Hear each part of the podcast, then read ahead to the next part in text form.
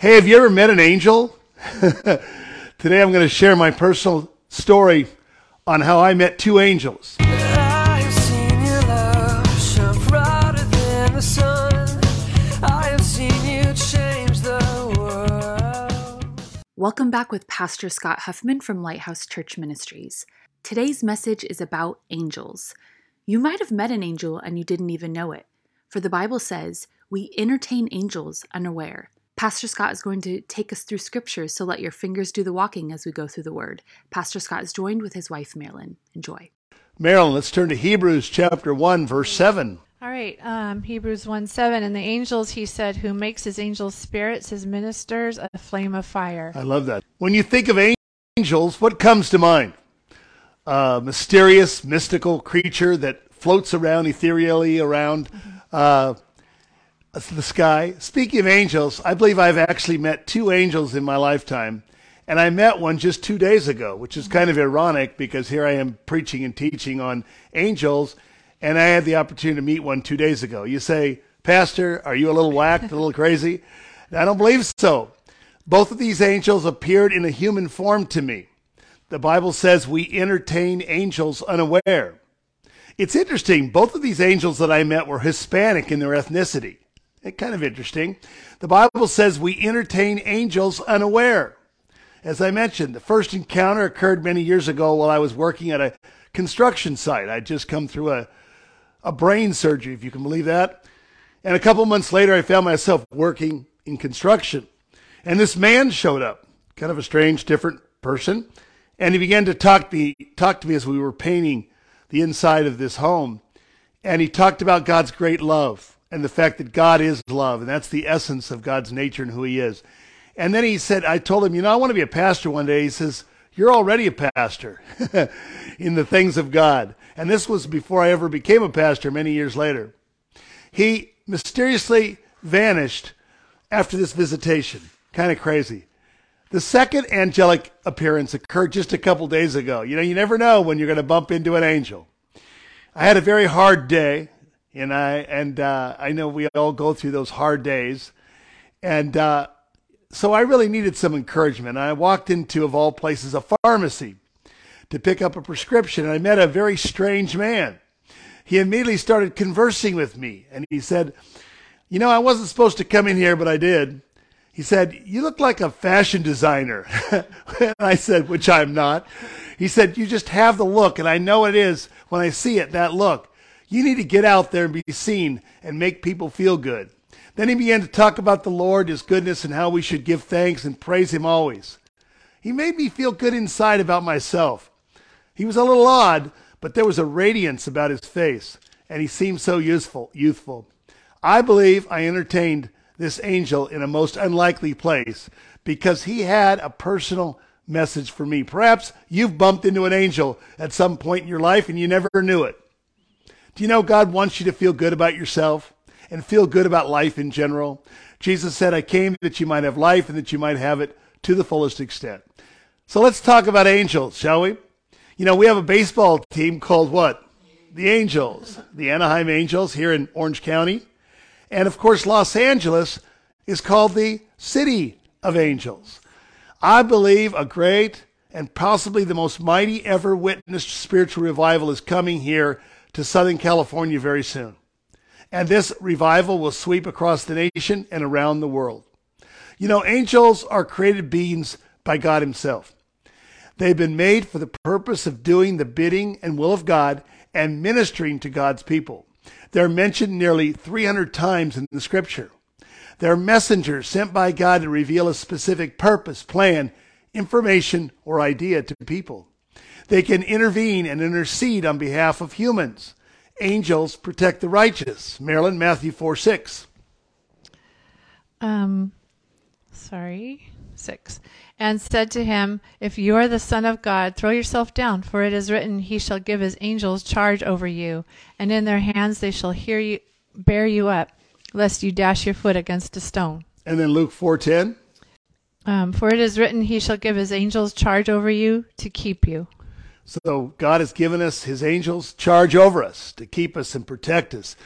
The angels dwell in the heavens. Let's look at Matthew 28 2. And behold, there was a great earthquake, for an angel of the Lord descended from heaven and came and rolled back the stone from the door and sat on it. And angels act as God's warriors, and uh, they worship God. Look at Luke two thirteen, which is part of the Christmas story. Yeah.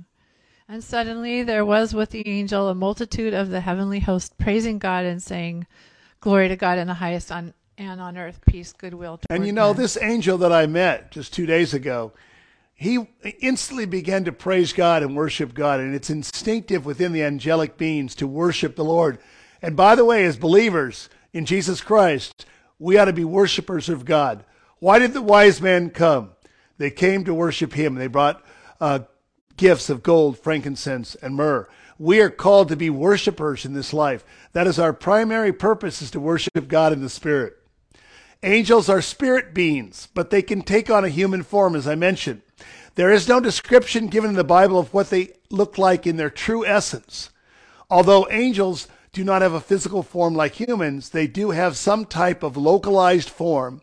They occupy the space time continuum. Kind of interesting. Whatever their normal form is like, it's a form adapted to the unseen spiritual realm.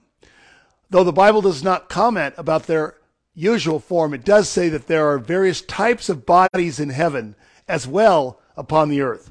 1 Corinthians 15, 39 and 40. All flesh is not the same flesh, but there is one kind of flesh, men, another flesh of animals, another of fish, and another of bir- birds. There is also celestial bodies and ter- terrestrial bodies, but the glory of the celestial one and the glory of the terrestrial one is another. So there's different levels of glory in the things of God in the kingdom of God. And the Bible says we go from glory to glory even to its very image or likeness. We are being changed by the Spirit of the Lord. Hallelujah. And I told you this angel that I met two days ago, his face had a glow about it, a radiance about it. Uh, I remember one person told me, There's a light in your face, Pastor. well, that light is the light of Christ. Amen.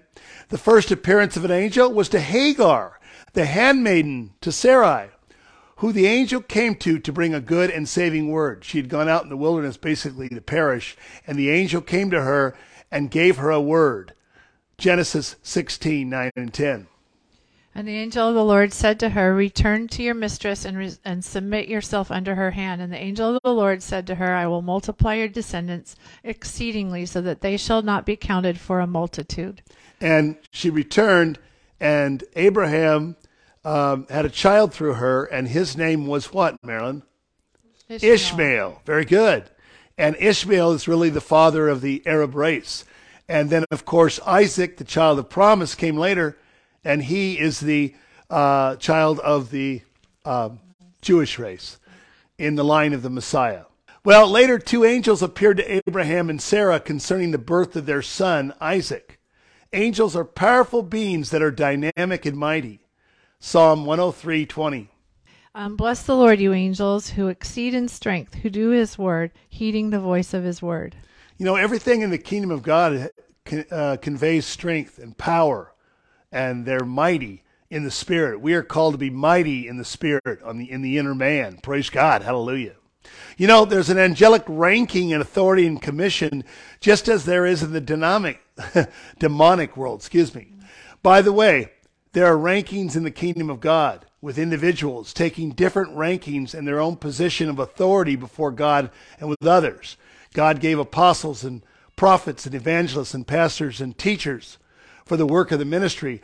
There are different places. I remember one time I was in a church years ago, and the, a man of God came in and he said, "Well, you're a private in the in the kingdom of God, but you're going to work your way up the ranks." Amen. And we go from glory to glory. Praise God. Michael, we've all heard the name Michael, the archangel, is perhaps the greatest and most powerful angel who's been called the warrior, a warring angel. He is the highest ranked angel in the Bible because he's the only one designated as what? An archangel. Before Lucifer was cast out of heaven as the devil, Michael and Lucifer possessed the highest offices or positions in heaven, with possibly Lucifer even higher than Michael being the leader of worship in heaven. So Lucifer was at God's right hand, right? This angelic being created by God. But Lucifer wanted to be like God. He was envious of God. And he proclaimed the infamous five I wills in Isaiah 14, 12 through 14. How are how you are fallen from heaven, O Lucifer, son of the morning! How you are cut down to the ground, you who weakened the nations! For you have said in your heart, I will ascend into heaven. I will exalt my throne above the stars of God. I will also sit on the mount of con- the congregation on the farthest sides of the north. I will ascend above the heights of the clouds. I will be like the Most High. He wanted to be like the Most High God, the five I wills. And because of his stubborn will, he was cast out of heaven. Jesus said, I saw Satan fall to the earth as lightning strikes the earth. And so Satan was cast out. So Lucifer became our adversary, the devil. But Michael is still in existence. He's still on God's side. Praise God. Two third of the angels remain with God. One third of the angels went with Satan and were cast out of heaven. So we have a majority. Praise God. Michael is a messenger of law, truth, and judgment. He fought with the prince of Persia, a powerful demonic spirit, uh, concerning Daniel's prayer for understanding in the last days. And his prayer was delayed for two weeks while Michael was contending with this demonic entity.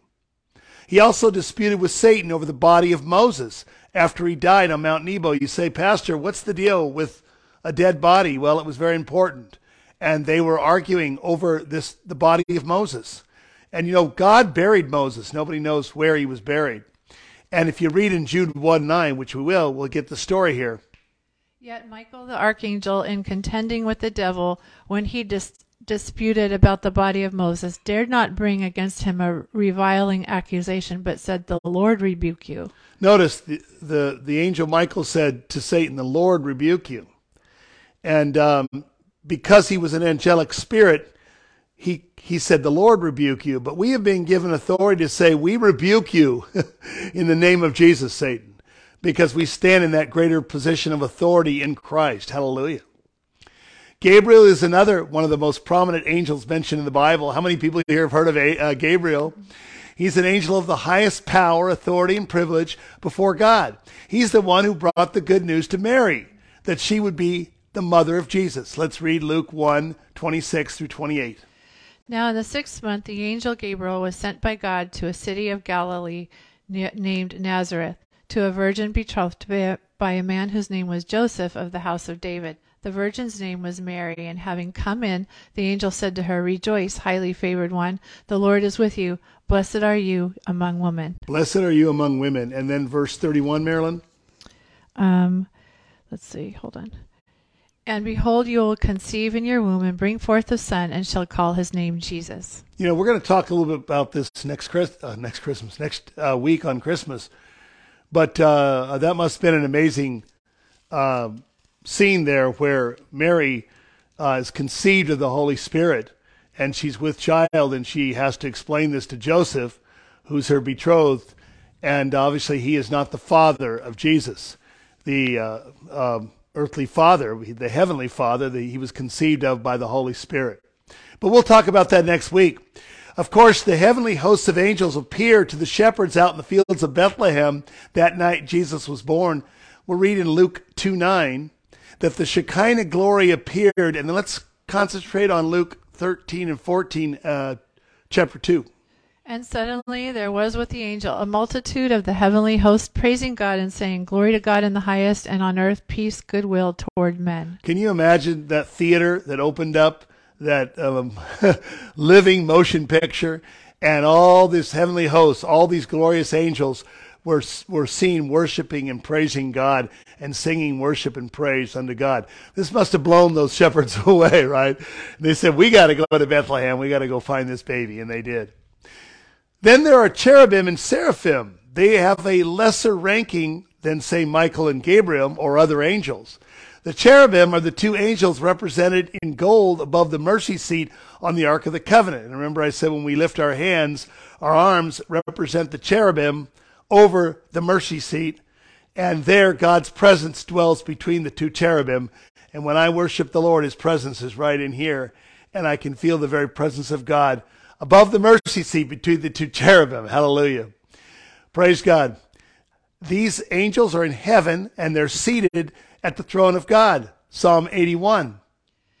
Give ear, O Lord of Israel, you who lead Joseph like a flock. You dwell between the cherubim, shine forth. Many people believe the living creatures mentioned in Revelation are cherubim. They're winged creatures just as the seraphim.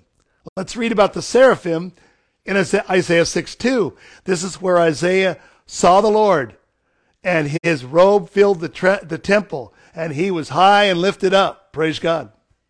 And above it stood seraphim. Each one had six wings. With two he covered his face, with two he covered his feet, and with two he flew. Wow. So these angelic beings have wings. Not all angels have wings, but these do. For the believer in Jesus Christ, we all have one, at least one angel that watches over us. The Bible talks about how the angels watch over the little ones, the children, to protect, provide, and deliver. But also, he watches over us as adults. Psalm 34 7, we've read this before. The angel of the Lord encamps all around those who fear him and delivers them. And Psalm 91 11. All right. For he shall give his angels charge over you and to keep you in all your ways. Amen. That's good to know that we have angels watching over us, huh? I got an angel riding shotgun, and he's riding with me all the way. What's that? Um, that's a great song, but Josh said he's watching from work. So hello, all right, Josh. Josh. Good. Better to be watching than doing work. oh, don't tell your boss that. I believe angels have saved our lives on many occasions. And I've told about you know, several things that happened to me in the past where God and his divine protection was upon me, and I believe the angelic beings were involved. So we don't know what angels do for us many times, but they're involved in all believers' lives to protect and defend and to save and to deliver. Now, we don't worship angels, right? And, um, you know, the angel told John, don't worship me, worship God and God alone. But we give thanks for them. After all, they were there at the birth of Christ on that most holy night. O little town of Bethlehem, how still we see thee lay. Above thy deep and dreamless sleep, the silent stars go by, yet in the dark street shineth the everlasting light. The hopes and fears of all the years are found in thee tonight.